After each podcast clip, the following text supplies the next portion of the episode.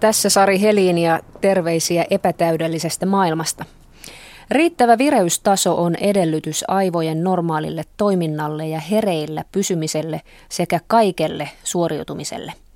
Ihminen, joka ei kärsi univaikeuksista, nukahtaa vartissa ja nukkuu yön aikana 6-9 tuntia ja herää levänneenä. Tämä on monelle pelkkää haaveunta. Tervetuloa keskustelemaan aikuisten unikouluttaja Asta Heikkilä. Kiitos. Sekä unitutkija Mikael Sallinen Työterveyslaitokselta ja Jyväskylän yliopistosta. Kiitoksia. Mikael, millainen on terve uni? No aika hyvin kuvasit sitä tuossa alku, alkujuonnossa, että oikeastaan hyvä, hyvä uni voisi sanoa on se, mikä virkistää. Ja hyvän unen oikeastaan aika hyvin voi itse, itse havaita siitä, että minkälainen on päivävireys. Jos päivävireys tuntuu, että pysyy hyvin hereillä, ei tarvitse taistella väsymystä vastaan, paitsi pienenä hetkenä tuosta alkuiltapäivästä, missä meillä useilla on tämmöinen väsymysaalto, niin se useasti kertoo siitä, että se uni on ollut hyvää. Ja siinä unessa oikeastaan on sekä tärkeitä määrä että laatu. Ja noin, se olisiko sanoa melkein 85 prosenttia ihmisistä, niin se päivit, vuorokautinen unen tarve on siellä 7 ja 9 tunnin välillä. Ja sinne kuuluu heräämisiä, havahtumisia siihen uneen, mutta ei se, että täytyisi esimerkiksi tunnin verran odotella sitä unen tuloa, tai sitten se, että olisi toistuvasti heräämisiä ja sen jälkeen on vaikea nukahtaa. Mihin aivot tarvitsevat unta? Aivot, aivot tarvitsee unta moneen, moneenkin asiaan. Ehkä se kaikkein keskeisin asia, mihin aivot tarvii unta, on se, että saadaan energiavarastot täydennettyä. Ja se, mitä voitu tämmöisissä unen riistotutkimuksissa eh, sekä eläintutkimuksissa että terveellä ihmisillä tehdyissä tutkimuksissa havaita, on, on juuri se, että aivojen energiatasapaino alkaa horjua, jos me ei nukuta riittävästi, eli sen verran kuin meidän luontainen unen tarve on. Ja tämä johtaa sitten useisiinkin seuraamuksiin sekä terveyden että toimintakyvyn kannalta. Minkälaisia seuraamuksia sinä aikuisten unikouluttajana Asta olet korjannut? Aika vahvasti sanottu, että korjannut, mutta, mutta ainakin vaikuttanut siihen, että ihmiset saa unen helpommin illalla, nukkuu levollisemmin ja sitten kun tulee näitä yöheräilyjä, niin, niin ei hermostu niistä – vaan löytää siihen keinoja, joilla voi nukahtaa uudestaan ja jatkaa nukkumista. Ja se, että, että nukkuu hyvin, niin se tuottaa sitten myöskin sen, että, että päivät sujuu paremmin, ei hermostu niin herkästi asioista, ei ärsynny sellaisesta, joka ehkä aikaisemmin on ärsyttänyt, oppii asioita, muistaa paremmin. Mitkä ovat sellaiset univelan yleisimmät syyt? Kipu on yksi, jonka vuoksi ihmiset hakee apua. Sitten ehkä kaikkein yleisin kuitenkin on sellainen kiire, kiireen tuntu ja stressi. Se, että käy ylikierroksilla päivän aikana. Ja joskus tuntuu siltä, että, että varsinkin pienten lasten perheissä ihmiset elää useamman ihmisen elämää, että, että elää kahden ihmisen elämää, että, että on niin paljon haasteita töissä ja paljon haasteita kotona ja lapset valvottaa ja pitää selviytyä monista asioista. Kahden ihmisen elämää. Kahden ihmisen elämää. Niin, tai niin. ainakin viiden nykyihminen elää. Niin, että tietysti tämä roolien moninaisuus on varmasti yksi syy siihen, että, että tästä unesta aletaan nipistää, kun, kun täytyisi pystyä täyttämään monia itse asettamia ja muiden asettamia odotuksia ja vaatimuksia, mutta valitettavasti vuorokauden tunnit ei lisäänny. Ja, ja siinä mielessä tiedetään kyllä, että, että esimerkiksi tämä netti ja muuten tämmöisen ikään kuin viihteen käyttäminen hyvin, hyvin myöhään, niin tämä on yksi, yksi syy, ja varsinkin lapsilla ja nuorilla tähän unen vähyyteen. Sitten aikuisilla, jos ajatellaan, niin tosiaan siellä voidaan havaita myöskin se, että esimerkiksi vuorotyö on yksi, mikä on varsin yleistä, mikä johtaa univajeeseen. Että on tämmöisiä ikään kuin myöskin yhteiskunnallisia syitä olemassa. Mutta kaikkiaan voisi sanoa niin, että tämän, vaikka meillä on monia tehtäviä ja rooleja niin, niin silti se, mikä ei ole muuttunut, on meidän fysiologia ja se, että me, me ollaan rytmisiä eläjiä, että sekä meidän psyykki että meidän fysiikka, meidän fysiologia, niin siellä on vuorokausirytmi olemassa. Ja tästä ei kauhean ka- paljon kannattaisi poiketa sitä omasta luontaisesta vuorokausirytmistään, koska se alkaa tyypillisesti johtaa siihen, että tulee myöskin unen ja vireyden kanssa vaikeuksia. Oma luontainen vuorokausirytmi, mistä sen tietää, millainen se itsellä oikeasti on? No sitä voi, jos sanotaan näin, että ajatellaan, että isompaa joukkoa ihmisiä, niin siellähän löytyy aamutyyppisiä ihmisiä luontaisesti, jotka herää mielellään aikaisin aamulla ja menee sitten aikaisin illalla nukkumaan. Ja sitten löytyy päinvastaisia tapauksia, näitä iltatyyppejä, jotka taas menee sitten myöhään illalla nukkumaan ja nukkuu sitten pidempään. Mutta suuri osahan menee sitten meistä tähän, tähän väliin. Ja tästä vuorokausityyppisyydestä noin 50 prosenttia selittää meidän perimä. Mutta toinen puoli tulee siitä, että minkälaisessa ympäristössä me eletään ja minkälaisia käyttäytymismalleja me on opittu. Ja, eli tätä voi myöskin muuttaa tätä rytmiä ja tämä voi lähteä ryömimään ja oikeastaan tämmöinen myöhäiseksi ryöminen vuorokausirytmi on aika tyypillinen nykyään. Ja se johtuu siitä, että meidän biologinen kello itse asiassa raksuttaisi luontaisesti pidempiä vuorokausia kuin 24 tunnin vuorokausia. Ja varsinkin lapsilla ja nuorilla tämä lähtee helposti ryömimään ja tätä nukkumaanmenoaika alkaa viivästyä ja sitä kautta alkaa tulla unen kanssa ongelmia. No miten sitten, jos on, jos on, jos on aamutyyppiä tai iltatyyppiä ja sitten, sitten työelämä ei esimerkiksi sovi yhtään, että joutuu niin väkisin muuttamaan sitä omaa persoonaansa ja, ja nousemaan esimerkiksi ihan liian aikaisin, niin voiko sitä ratkaista mitenkään? No yksi ratkaisu, jos ajatellaan työpaikkataso, on tietenkin nämä työaikaliukumat. Että nämähän on hyvin järkeviä tässä mielessä, että jossain määrin voi säädellä sitä omaa vuorokausirytmiään, uni, univalverytmiään. Öö, mutta että voisi sanoa niin, että vuorotyö on selkeästi tämmöinen hankalin tässä mielessä, jos ajatellaan työaikoja, sen oman rytmin noudattamiset. Siinähän joutuu todella tekemään jos sanotaan suoraan näin niin kuin väkivaltaiselle omalle vuorokausirytmilleen jatkuvasti. Ja siihen liittyy tiettyjä terveysvaikutuksia. Tätä rytmiä tosiaan voi, voi säädellä niin, että jos tuntuu, että se esimerkiksi pimeänä vuoden, vuoden aikana tämä rytmi ei ole kohdallaan, niin aamulla kirkasvalolle altistumalla pystyy aikastamaan vuorokausirytmiä. No niin, kirkasvalot vaan sitten, sitten esiin tänne pimeään suomalaiseen talveen.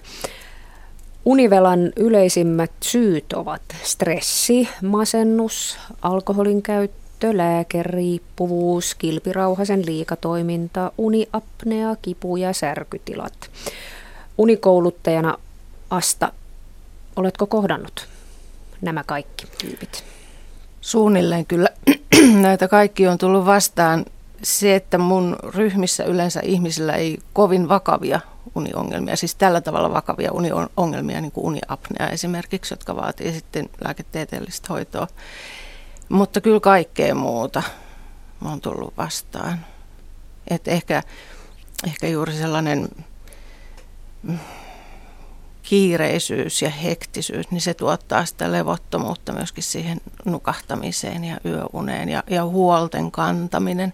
Usein ne ihmiset, jotka nukkuu huonosti, niin he on just sellaisia ihmisiä, jotka huolehtii kaikista asioista ja huolehtii siitä, että kaikki tavoitteet saavutetaan ja, ja tekevät työnsä to, tavattoman huolellisesti. Ja sitten sit kun omat työt tehty, niin tahtovat huolehtia myöskin siitä, että, että muidenkin työt tulee tehtyä. Eli tekevät sitä työtään sadalla, sadalla kymmenellä prosentilla. Että he on itse asiassa niitä ihmisiä, joiden varassa tämä maailma niin elää ja kulkee. Mutta he maksaa siitä sit sitä velkaa sillä, että se uni tahtoo häiriintyä. Niin, miten ihminen osaa hakeutua aikuisten unikouluun? Ihan vasta hiljattain on alettu puhua vauvojen unikoulusta ja nyt aikuistenkin pitää kouluttaa itsensä nukkumaan.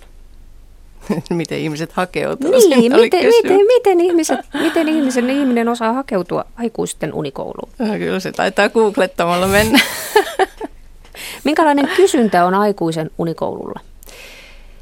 No ne kurssit, mitä mä oon pitänyt, niin kyllä kaikille kursseille osallistujia on riittänyt. Et se, että ihmisillä on erilaisia tarpeita. tässä, tässä tietysti on ongelmana juuri se, että ihmiset, jotka kaipais opastusta nukkumiseen, he on hyvin kiireisiä. Että heidän on aika vaikea irrottaa sit sieltä kiireisestä päivästä aikaa siihen, että he tulisi kurssille opettelemaan nukkumista. Et se, niin. on, se on siinä se, se pulma. Puuttuuko joku ihmisryhmäkursseilta se kokonaan? Mm, no kaikkein vähiten siellä on pienten lasten vanhempia. Pitäisi, pitä, pitäisikö Mikael Sallinen pienten lasten vanhempien juuri päästä unikouluun? Joo, hyvä, hyvä kysymys, että pienten lasten vanhemmat näin tutkimuksen näkökulmasta on aika unohdettu ryhmä. Että yllättävän vähän tutkimuksia verrattuna, että kuinka montaa tämä, tämä esimerkiksi lasten univaikeudet koskettaa siis vanhempia. Että tiedetään tutkimuksista, että yli kolmasosa, lähes puolet sellaisten niin kuin puoli vuotta viiva vuoden ikäisten lasten vanhemmista kertoo, että lapsella on univaikeuksia. Ja sitten taas tiedetään esimerkiksi äidin, äidin hyvinvointiin. Tällä on ihan selviä vaikutuksia jopa tuonne depressioon riskin lisääntymiseen asti. Ja myöskin tiedetään se, että hoitamalla tätä lasten univaikeutta voidaan parantaa äidin hyvinvointia. Että siinä mielessä kysymys siitä, että niin kuin pienten lasten vanhempien, jos, jos puhutaan todella tämmöisestä, että lapsella on univaikeuksia, niin mä että siinä varmasti niin kuin se, että vanhempi oppii hoitamaan tätä lapsen univaikeutta on tärkeä. Toinen sitten pienten lasten vanhempi on se, että heillä on juuri monenlaisia rooleja ja varmaan si- siinä tavallaan se oman vuorokausirytmin löytäminen ja eri tehtäville ja asioille se oman paikan löytäminen vuorokaudesta on tärkeää ja varmasti tämmöisessä tämmöinen, tämän tyyppinen unikoulu voi auttaa hahmottaa sitä omaa vuorokautta ja sen rytmiä. Ja ne pienten lasten äidit, jotka äitejä he yleensä on, äidit, jotka tulee kurssille, niin, niin he tulee sinne itse asiassa ensisijaisesti nauttia siitä, että heillä on hetki aikaa ihan itselleen. Että he saa vähän aikaa olla huolehtimatta mistään. Ja mä käytän paljon rentoutusta näillä unikoulutunneilla ja kursseilla. Ja me tehdään kursseilla pitkiä rentoutusharjoituksia, eli silloin pääsee rauhoittua ja löytää niin sellaisen tyyneyden. Ja sen monet kokee niin tosi ihanana ja levollisena. Ja sitten vasta toissijaisesti tulee se, että kurssilta saa myöskin niitä keinoja, joilla unta voi parantaa. Tämä tämä rentoutus todella tärkeää unen kannalta, että mehän mennään uneen rentouden kautta. Että on hirveän vaikea nukahtaa, jos on jännittynyt, vaikka olisi valvonut paljon – ja olisi hyvä vuorokauden aika nukahtaa esimerkiksi aamuyö, mutta että jos jotakin, joka myllertää mielessä, niin on erittäin vaikea nukahtaa. Ja siinä mielessä varmasti tämmöisen rentouden oppiminen on tärkeää, paitsi niin kuin siinä hetkessä silloin, silloin päivällä, mutta myöskin se, että osaa illalla sitten nukkumaan mennessä rentouttaa itsensä. Me palataan kohta siihen, miten rentoudutaan. Muistutetaan kuuntelijoita, että tässä on Sari Helin ja Yle Radio Yhdessä aiheena uni ja sen puute, vieraana unikouluttaja ja unen tutkija. Nyt me lähdemme lääkäriin ratkomaan uniongelmaa vastaajana Kirsi Korpi, urheilulääketieteen vastuulääkäri ja kardiologiaan erikoistuva lääkäri. Kardiologi Kirsi Korpi, miten paljon sinä kohtaat uniongelmia omalla vastaanotollasi? No minä kohtaan uniongelmaisia viikoittain, että on joko ihmisiä, jotka nukkuvat liian vähän tai sitten kokevat jatkuvaa väsymystä. Eli että he meinaavat tai tulevat vastaanot sen vuoksi, että he ei meinaa herätä tai että, että on jatkuvaa semmoista unen tarvetta. Miten lähdet hoitamaan uniongelmaa? No ensiksi tarkastellaan elämänrytmiä ja, ja työelämän kiirettä ja stressiä, että että onko todellakin tilaa sille unelle tarpeeksi päivän aikana. Että jos me mietitään Helsingissä esimerkiksi tätä kiireistä elämänrytmiä, niin moni ihminen lähtee töihin kahdeksan aikaa, tulee yhdeksän aikaan kotiin ja, ja sitten se ilta rauhoittuminen jää aika vähin ja sitä mennään nukkumaan 12 yhden aikaa, jolloin se varsinainen tämä nukahtamisaika on mennyt jo ohitse ja, ja sitten herätään kuuden aikaa, että se uni saattaa jäädä viiteenkin tuntiin vaan yössä. Otetaanpa tästä esimerkiksi potilas Heliin, joka tulee nyt tänne Diakorin vastaanotolle ja kysyy, että mun lapseni on herättänyt mut nyt yhdeksän vuotta joka ikinen yö kello kolme. Ja, ja siitä on tullut semmoinen hyvin ikävä tapa minulle, että aina kun on semmoinen pienikin stressitilanne, niin minä herään kello kolme katsomaan sitä kelloa, nukahdan uudestaan kuudelta taas herätäkseni 6.30. Miten lähdet hoitamaan minua? Tämä on erittäin hyvä ja tyypillinen potilastapaus, sanotaanko näin. Ja on hyvin tyypillistä, että, että kun on stressiä ja kiirettä, niin sitä todellakin alkaa heräämään kahden jälkeen. Ja Tämä johtuu ensinnäkin siitä, että kiireen vuoksi se uni on aika pinnallista, unesta ei tule tarpeeksi syvää. Ja toinen on, että stressin seurauksena meillä tulee lieviä tämmöisiä hormonaalisia tasapainohäiriöitä, tavallaan, että kortisolin tuotanto on voimakkaampaa ja, ja tulee semmoista aktiivisuutta ja melatoninin tuotanto on vähäisempää ja, ja nimenomaan tämä kolmesta kuuteen hereilläoloaika on hyvin tyypillistä stressille ja, ja silloin täytyy käydä läpi sitä päivän rytmiä ja miettiä muitakin syitä, onko tarpeeksi liikuntaa, mikä on ruokavalio ja, ja sitten näitä ihan unihygienillisiä asioita. Eli että on todellakin rauha nukkua, että siellä ei ole ketään sitten nykyään herättämässä ja että huone on tarpeeksi viileä ja että illalla olisi hyvä syödä hiilihydraattipitoinen ateria. Eli on monia näitä unihygienillisiä asioita, mistä pitäisi huolehtia myös. No pistäisitkö viinin esimerkiksi minulta pannaan, että ei mitään viinilasillisia illalla saati kahvia? Kyllä, ilman muuta. Eli ensinnäkin tietenkin kaikki illalla piristävät aineet, kahvi, tee, energiajuomat, niin niitä todellakaan ei saisi ottaa. Monihan kokee, että viini on tavallaan niin kuin rentouttava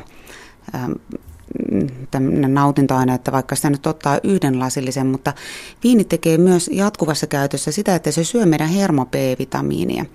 Ja, ja pitemmässä aikavälissä se aiheuttaa unettomuutta ja saattaa aiheuttaa sitten painajaisia ja semmoista levotonta unta. Eli kyllä alkoholi on ihan täysin pannassa. Että Entäs sitten mille lääkenappihyllylle lähdettäisiin tällaisen heräilijän kanssa? No ensiksi täytyy tietenkin miettiä, että että minkä ikäinen on kyseessä tai potilas on kyseessä, kun puhutaan unettomuudesta ja, ja että mitä muita lääkkeitä on käytössä mahdollisesti. Ja, ja hyvin useinhan nykyään käytetään melatoniinia ihan jo käsikauppalääkkeenäkin.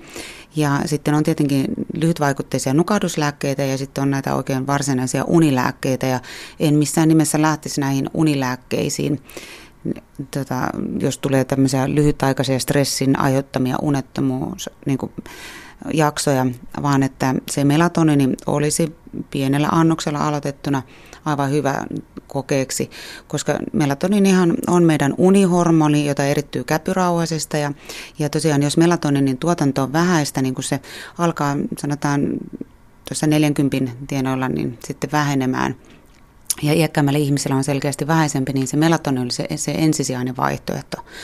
Jos on kyseessä ää, henkilö, joka haluaa tulla esimerkiksi raskaaksi ja, ja on todellakin uniongelmia, niin melatonini ei ole se oikea vaihtoehto, varsinkin jos joutuu ottamaan sitten isompia annoksia, koska on kyse hormonia ja on joissakin eläinkokeissa todettu, että on tullut sikiöepämuodostumia. Eli täytyy pohtia silloin tätä henkilöä ihan itseään. Mutta jos on potilas heliinistä, niin ehkä sitten pieni määrä melatonionia ja tietenkin lämmintä maitoa ja kamomilla teetä niin illaksi. Se, se on hyvä ja se kuulostaa hyvältä. Entäs, mitäs olen lukenut siitä, että melatoniinista on tullut monen esimerkiksi lapsiperheen sellainen, sellainen pelastus, että sitä vähän sekoitetaan lapsen iltamaitoon. Onko tämä tavaton uutinen ja kannattaako näin tehdä? Kannattaako itse lähteä säätämään lasten kanssa esimerkiksi? No en kyllä suoranaisesti suosittele melatoninin käyttöä että lapsen niin kuin tämmöiseen niin kuin unirytmin paikalla pitämiseen, että lapsella on ihan oma niin kuin melatoninin hormonituotanto. Vastasyntyneellähän tätä melatoninia ei tuoteta, vaan lapsi saa melatoninin rintamaidosta, mutta että meillä on jokaisella tämmöinen sisäinen kello olemassa, joka käy noin 24 tuntia, joidenkin tutkimusten mukaan 24 tuntia 10 minuuttia. Ja olisi hirveän tärkeää ajatella lapsen tulevaisuutta, koulurytmiä, että hän oppisi tähän ihan itse tähän niin kuin sisäisen kellon säätelyyn. Ja melatonissa kuitenkin on kyse hormonista. Ja, ja jos puhutaan, että, että ihminenkin tottuu tiettyyn annokseen joskus, jotkut sanoo, niin sitten lapsi voi olla, että tarvii enemmän sitä melatonin, että en kyllä suosita sitä lapselle. Miten sitten, jos potilas Heliinin äh, unettomuutta ei hoideta ja kaikkien muiden suomalaisten unettomuutta, meitä unettomia on hirvittävä määrä. Mihin vakaviin sairauksiin tämä nukkumattomuus voi johtaa? No nukkumattomia, eli unettomia suomalaisia on noin 20 prosenttia joidenkin tutkimusten mukaan. Ja, ja meillä on isoja tutkimusnäyttöjä, että itse asiassa unettomuus lisää jonkin verran kuolleisuutta. Ja ja todellakin siinähän on jos monta tietenkin asiaa, mitkä vaikuttaa siihen, että miksi se kuolleisuus voi lisääntyä. Ensinnäkin kun tulee tämä stressitilanne, niin kuin lisää sydänverisuonikuolleisuutta, mutta jos me mietitään tämmöistä unetonta ihmistä, joka nyt jatkaa tämmöisessä stressitilassa ja jatkuvassa unettomuudessa, niin yleensä kun hän on huonosti nukkunut yön ja on jo pitkään ollut unettomuutta, hormonitasapaino, heittelyt, vaikuttaa tähän päivän vireystilaan yhdessä tämän unettomuuden vuoksi. Tulee tarve saada pikahiilihydraatteja ja liikutaan vähän niin kuin sumussa ja, ja unettomuus vaikuttaa myös muistitoimintaan, eli heikentää jonkin verran muistia, vaikkakin että sitten kun saadaan unirytmistä kiinni ja, saadaan tarpeeksi nukuttua, niin se muisti kyllä palautuu, mutta että saattaa tulla koordinaatiohäiriöitä, voi tulla autolla ajaessa onnettomuuksia enemmän. On isoja tutkimuksia, että unettomuus lisää kokonaiskuolleisuutta. Se on valitettavaa ja ymmärrettävää. Kiitos, eli hoidetaan tämä mieluummin kuin kuollaan, vai mitä? Kyllä, ja tärkeää on tietenkin huolehtia kokonaisuudesta, eli liikkua riittävästi, syödä hyvää tasapainoista ruokaa ja sitten tosiaan ennen nukkumaan menoa niin rentoutua, lukea vähän kirjaa, rupatella puolison kanssa sängyssä ja kuunnella rentouttavaa musiikkia, niin kyllä se hyvä uni siitä tulee. No niin, tässä siis Sari Helin ja Yle Radio yhdessä aiheena uni ja sen puute ja siinä puhui lääkäri Kirsi Korpi unettomuudesta. Unikouluttaja Asta Heikkilä, sinun kynäsi kävi tässä studiossa taajaan. Mitä ajatuksia lääkärin sanoma herätti? No tähän viimeiseen ajattelin kommentoida, että hän puhuu tästä rentoutumisesta ja siitä, että, että rentoutua voi niin, että rauhoittuu siellä kotona ja, ja kuuntelee musiikkia tai lukee kirjaa tai harrastaa jotain sellaista, josta tykkää. Niin tämä on erittäin tärkeä ja hyvä rentoutumisen muoto.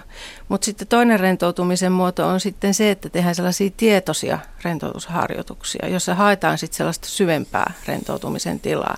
Eli silloin päästään sinne jonnekin unen ja valveen välimaastoon sellaiseen aika transsinomaiseen tilaan. Ja tämä on se, mitä mä haen sille mun kursseilla, että me haetaan semmoista syvää, hyvää rentoutumisen tilaa, jossa ihminen pääsee myöskin kosketuksiin sen niin kuin tiedostamattoman mielensä kanssa.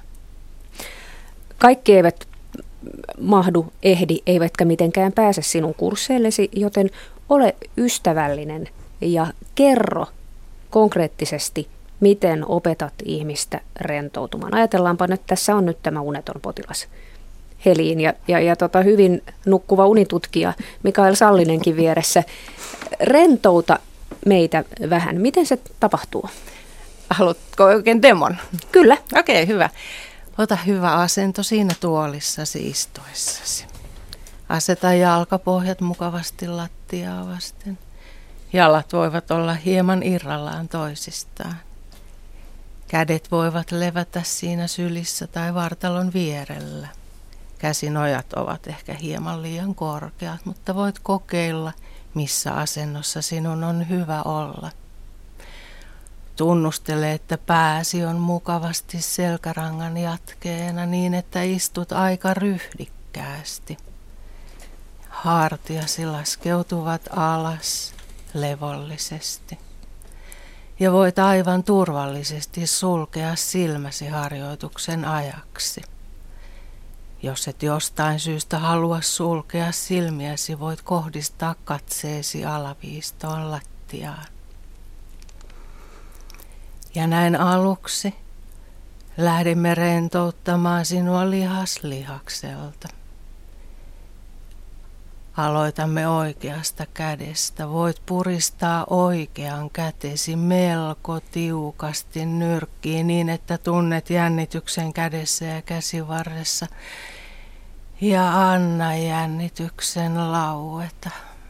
Tunnet kuinka kätesi pehmenee ja rentoutuu.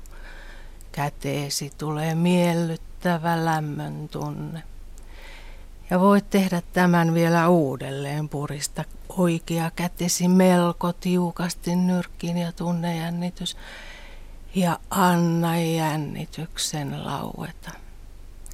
Huomaat, miten erilaiselta kätesi tuntuu lihasten ollessa jännittyneet ja miltä ne tuntuvat, kun kätesi rentoutuu. Seuraavaksi voit puristaa vasemman kätesi melko tiukasti nyrkkiin ja tunne jännitys vasemmassa kädessä ja käsivarressa. Ja anna jännityksen laueta. Lempeä, pehmeä, miellyttävä rentouden tunne leviää vasempaan käteesi. Ja näin me voimme jatkaa. Ja sitten kun keho on käyty läpi, pään alue rentoutettu, otsa pehmennetty, silmät rentoutettu, sen jälkeen voidaan siirtyä mielikuviin.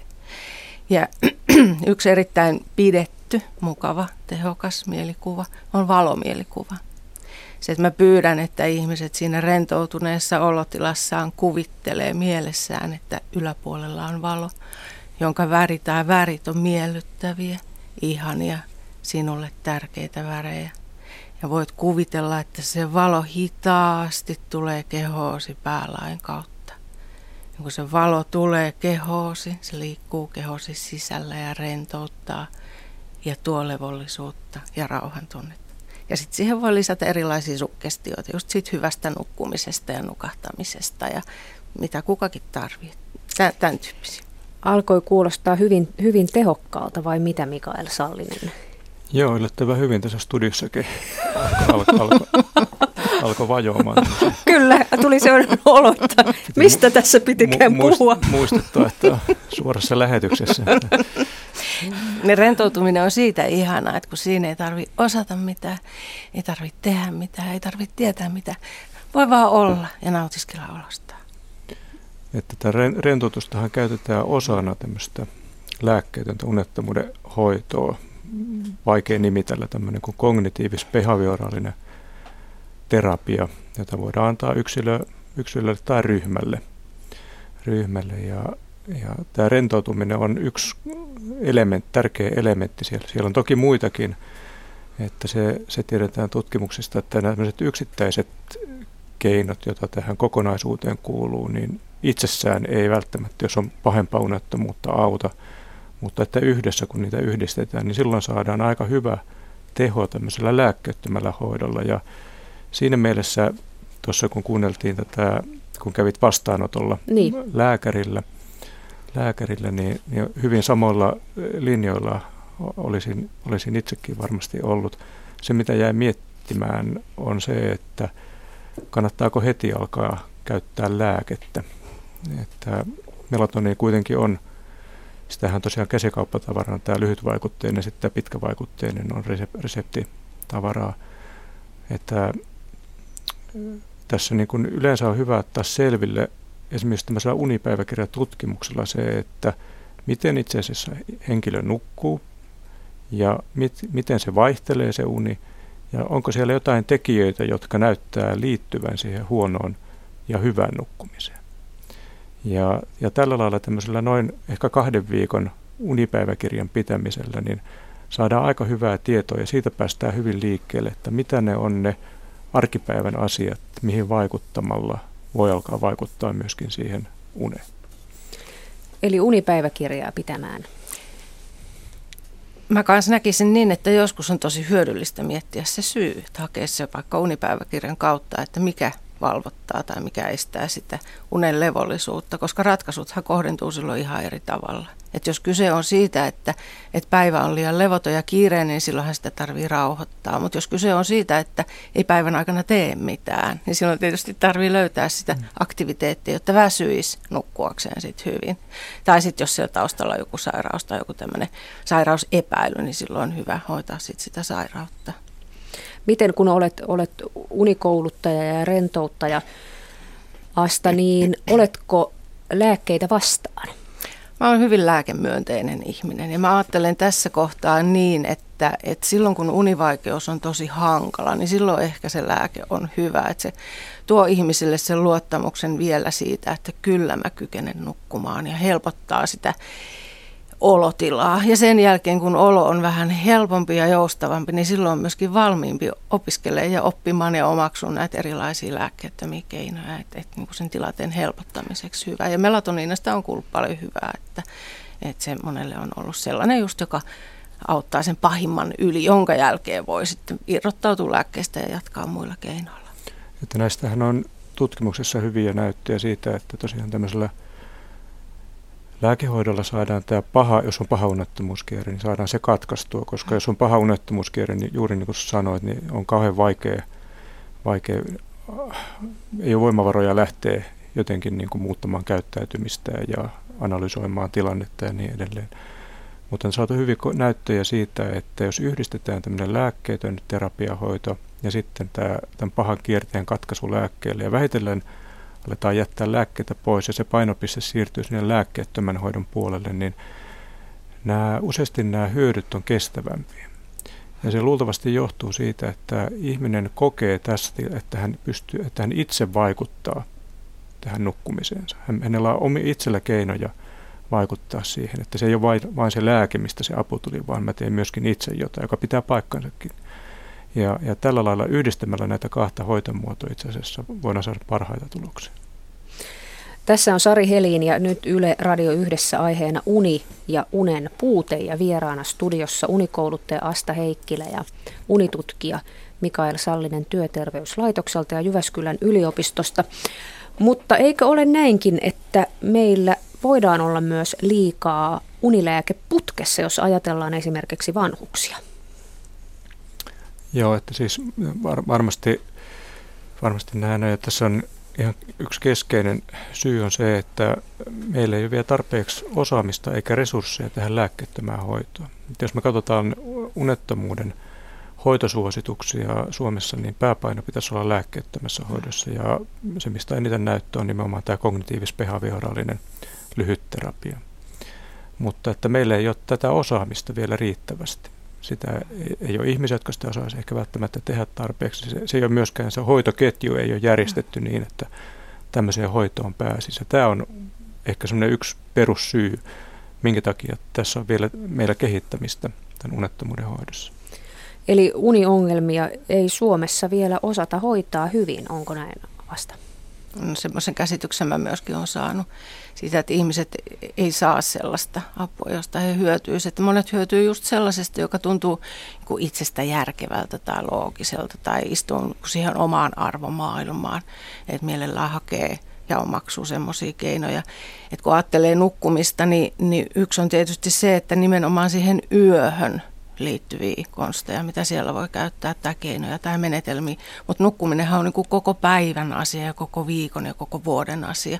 Että just se, mistä sä sanoit sitä, että, että pitää miettiä sitä kokonaisuutta, että miten päivä kulkee ja miten sitten laskeudutaan yöhön ja, ja miten nukutaan. Ja miten tässä, tässä tota, puhuttiin myöskin tästä syömisestä ja juomisesta ja ravinnosta yleensä ja hivenaineista ja muusta, niin kaikki vaikuttaa siihen, että miten nukkuu. Että et kyse ei ole pelkästään siitä, että mitä mä teen, kun mä herään neljältä yöllä, mit, miten mä ratkaisen sen. Mm. Se ei ole se, vaan sen lisäksi myöskin sitä kaikkea muuta. Keinoja on valtava mm. määrä. Mm. Miten, miten kalliiksi tai halvaksi yksilölle, ihmiselle, unettomalle tulee lähteä hoitamaan unettomuutta? Riippuu vähän mihin tulee. Jos tulee mun kurssille, niin on aika edullista. Mitä, mitä, mitä, mitä tarkoittaa aika edullinen tässä kohtaa? Nyt jotain suuruusluokkaa. Aa, ihan, mitä jo, rentoutuskurssit maksavat? Okay. Jos on tällainen kolmen kerran, kaksi tuntia kerrallaan, niin se on noin 15 euroa tunti. Eli 90 pintaa. Entäs, entäs mitä ylipäänsä No se riippuu tietysti, että maksaa. minkä hoitomuodon tai minkä sektorin piiriin, piiriin sitten, että jos itse alkaa maksaa terapiaa, niin se on toki kallista, kallista mutta että jos sitten saa, pääsee työterveyshuollon tai jonkun muun kautta sitten, sitten tota, korvatun hoidon piiriin, niin silloin tietenkin pysytään järkevissä summissa. Ja siinä mielessä niin kun tässä unettomuuden hoidossa kannattaa henkilön itsensä pitää jotenkin myöskin sitä vähän kontrollia, että semmoisiin epämääräisiin, arveluttavalta, oudolta kuulostaviin, kalliisiin hoitomuotoihin, niin kannattaa ainakin selvittää taustoja ennen kuin, ennen kuin lähtee, että muuten on kyllä olemassa ihan hyviä tutkittuja hoitomuotoja. Onko tällaista humpuukia paljon tarjolla, joka, joka on juuri mainitsemaasi kallista, arveluttavaa? Mulla ei ole kokonaiskäsitystä siitä, että missä, missä määrin, mutta että unettomuus on yksi tyypillinen tämmöinen psykosomaattinen häiriö, joihin ihmiset hakee apua. Näitähän on paljon, paljon muitakin ja, ja nyt meillä on markkinoilla hoitomuotoja, jotka ei ole tutkittu, jotka väittää ikään kuin, että ne puree vähän kaikkeen. Ja, ja tämä on oikeastaan semmoinen yksi hälytysmerkki, mikä, mikä, mistä, mistä kannattaisi ottaa vaari, että jos joku hoitomuoto on kaiken, kaik, kaikkiin toimiva, ja vaikka siitä nyt ei ole tutkimusta, mutta tarkekokemus on tällä hoitajalla näin osoittanut, niin itse miettisin siinä kohtaa, että, että mihin rahani laittaisin. Asta Heikkilä unikouluttajana, lupaatko sinä jonkun unitakuun? No en ole kyllä luvannut unitakuuta joskus yksilöohjauksissa on sanonut, että ei tarvitse maksaa, jos ei tule tuloksia. Minkälainen hinta uniungilmista tulee työkyvyttömyyden ja sairauspoissaolojen kautta yhteiskunnalle? Mitään täsmällistä summaa en osaa sanoa, mutta se tiedetään työterveyslaitoksen omistakin tutkimuksista, että että unettomuusoireet, siis että on vaikea nukahtaa, on vaikea ylläpitää unta tai kokee aamulla unen virkistämättömäksi, jos tämmöisiä oireita on noin viitenä viiva seitsemänä päivänä tai yönä, yönä viikossa, niin tämä noin puolintoista kaksinkertaista useista sairauksista johtuvien työkyvyttömyyseläköitymisten riskin. Ja, eli tämä uni, unettomuus näyttää toimivan jonkinlaisena tämmöisenä muuta sairautta tai häiriöä pahentavana tekijänä työkyvyttömyyden kannalta. Ja siinä mielessä sekä niin kuin unettomuuden ehkäisy että sitten unettomuuden hoitaminen on myös tässä mielessä erittäin järkevää. No se uni otetaan siellä makuuhuoneessa y- yleisimmin. Ja makuuhuone ei ole aina ihan semmoinen ristiriidaton paikka. Että ihmiset, jotka ovat esimerkiksi parisuhteissa, niin eihän se ole pelkkää onnen auvoa. Mitä Asta siellä makuuhuoneessa pitäisi tapahtua, jotta hyvä uni olisi mahdollinen? Ihan, ihan siis huonekaluista ja, ja kalustuksesta ja henkisestä tilasta lähtien. Makuhuoneen olisi hyvä olla sellainen rauhallinen, turvallinen paikka se on hyvä, jos siellä ei ole mitään ylimääräistä. Et siellä on se sänky, ihanat vuodenvaatteet. Ää, mielellään ehkä siniset seinät. Monet kokee, että sininen väri on sellainen rauhoittava ja rentouttava ja unta tuova. Makuuhuoneesta puuttuu kaikki tekniset vempaimet. Siis tarkoitan tietokoneita ja läppäreitä ja telkkareita ja älypuhelimia ja niin edelleen. Makuuhuoneesta on hyvä ehkä myöskin poistaa kellot jos unen kanssa on hankaluuksia. Siellä on vaan se jokin, joka herättää aamulla sit sopivaan aikaan. Sänkyyn kannattaa kiinnittää huomioon, että jos se on sellainen, joka on tullut hankittua silloin, kun mentiin parisuhteeseen, eli joskus silloin 15 vuotta sitten, niin nyt on kyllä todella aika vaihtaa uusi. sängyn vaihtaminen voi olla aivan ratkaiseva sen unen laadun kannalta. Jos sänky on tuoreempi, niin sitten ehkä petarin vaihtaminen on paikallaan. Joku sellainen vaikka kehon lämpöön reagoiva, kehon tarpeisiin muovautuva voi olla hyvä joillekin. Tyyny on erittäin tärkeä. Et kaikki nämä tällaiset niin ulkoiset seikat. Ja muutenkin, kun puhuin siitä, että, että huone on hyvä olla sellainen niin kuin rauhan paikka, niin se, että siellä ei myöskään niin kuin sängyn alla ole tavaroita. Pimennysverhot voi olla hyvät, valo on se, joka valvottaa. Ja tässä ihanasti mennään kevättä ja kesää kohti ja valoa enemmän, niin pimennysverho paikalla. Jos ei siihen ole mahdollisuutta, niin sitten vaikka, vaikka silmälaput. Hiljaisuus hyvä, korvatulppia voi käyttää.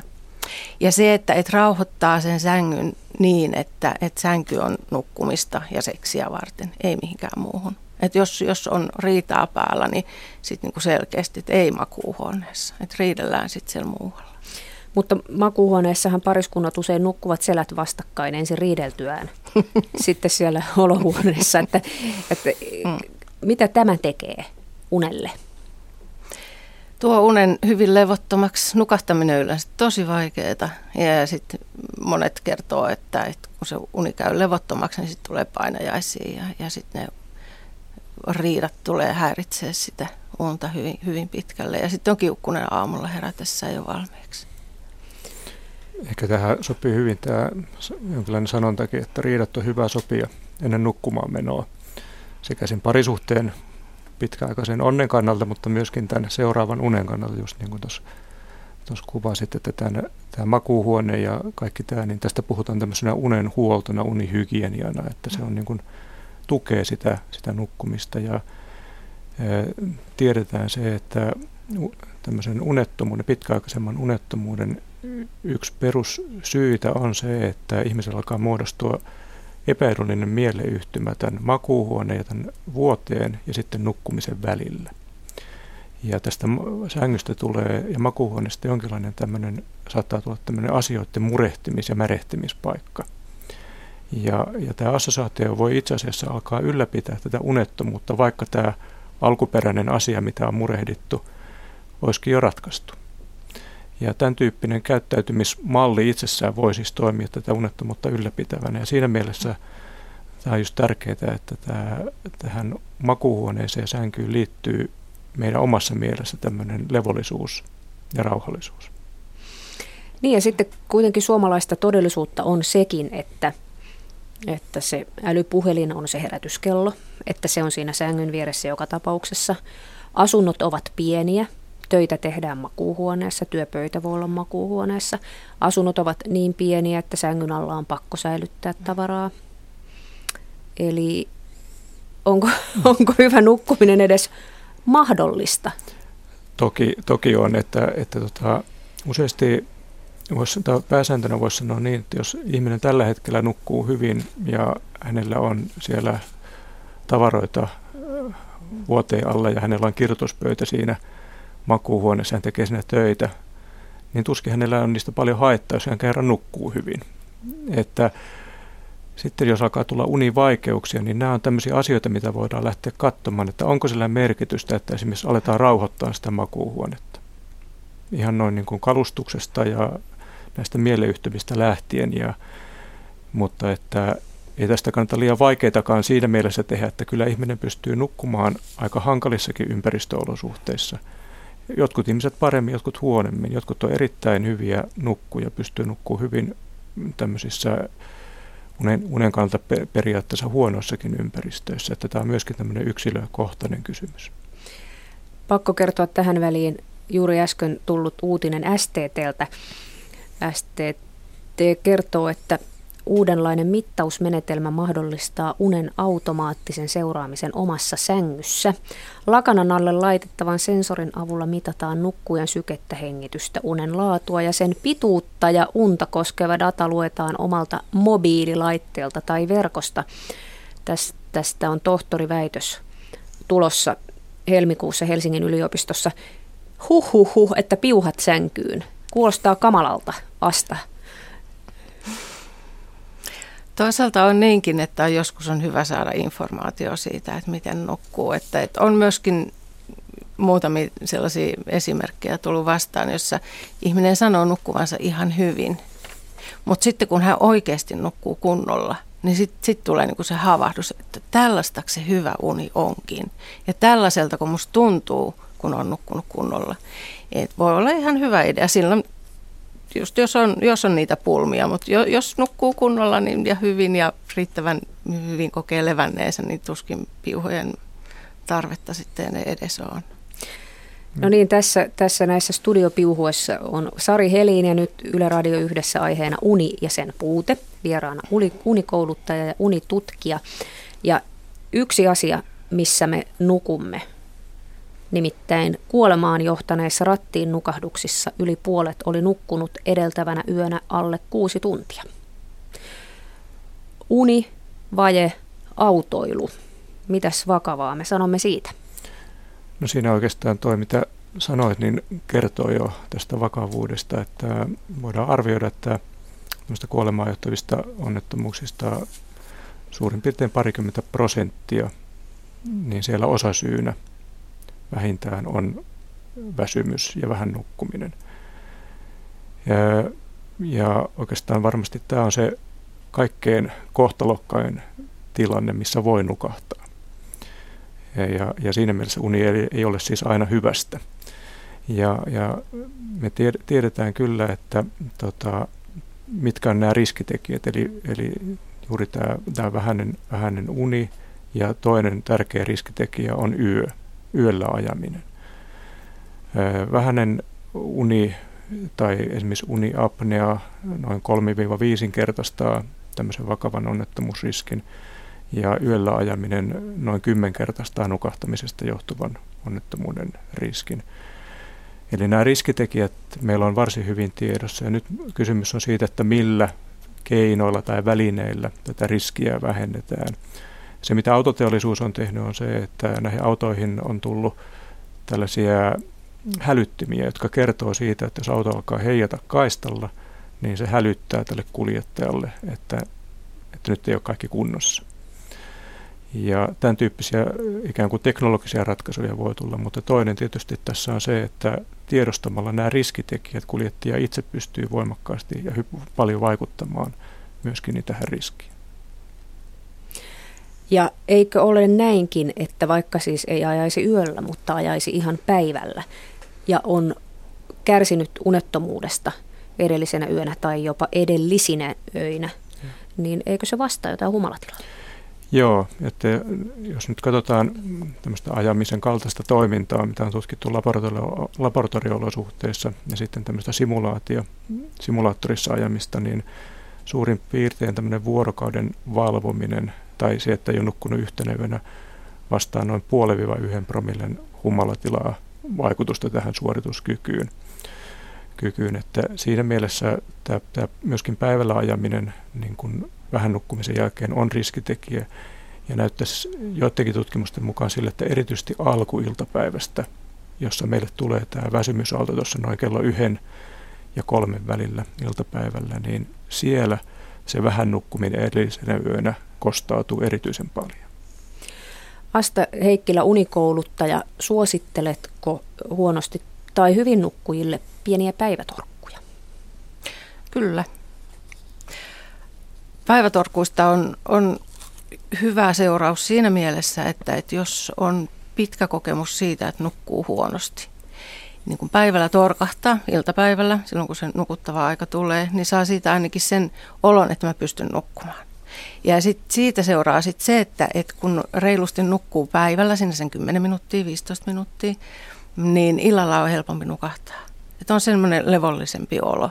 Että et hyvä on, mä nukuin päivällä jo, se jo auttaa tässä tilanteessa. Ja osa on sitten sanonut sitä, että, että päivällä on vaikea irrottaa sieltä kahden kolmen väliltä sitä hetkeä. Voi ihan hyvin nukahtaa silloinkin, kun tulee töistä kotiin katkaisee sen työn ajatukset, nukahtaa hetkeksi, torkahtaa sohvalla ja sen jälkeen siirtyy niihin kotitoimiin, kotipuuhin illalla.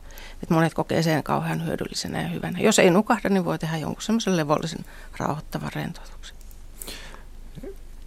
No, tämä, päivätorkku, niin mä ajattelen, että se sopii erityisesti eh, miksei kaikillekin, koska meille tulee tämä luontainen, meillä on tämmöinen biologinen rytmi, tämän 24 tunnin rytmi lisäksi meillä on tämmöinen 12 tunnin tämmöinen semisirkkadiaaninen rytmi, eli meille tulee voimakas väsymysaalto aamuyöllä ja alkuiltapäivällä. Ja, ja siinä mielessä tämä iltapäivätorkku sopii vähän kaikillekin, mutta että jos on nukkunut edellisenä yönä huonosti, kärsii univajeesta, niin silloin, silloin tämä voi myös toimia tämmöisenä selvänä, selvänä piristäjänä. Sen sijaan, jos kärsii jatkuvasti unettomuudesta, se on vaikea nukahtaa tai, saada, tai ylläpitää unta, niin silloin mä ehkä miettisin sitä, että säästäisinkö mä kaiken sen unipaineen sinne yöhön ja iltaan.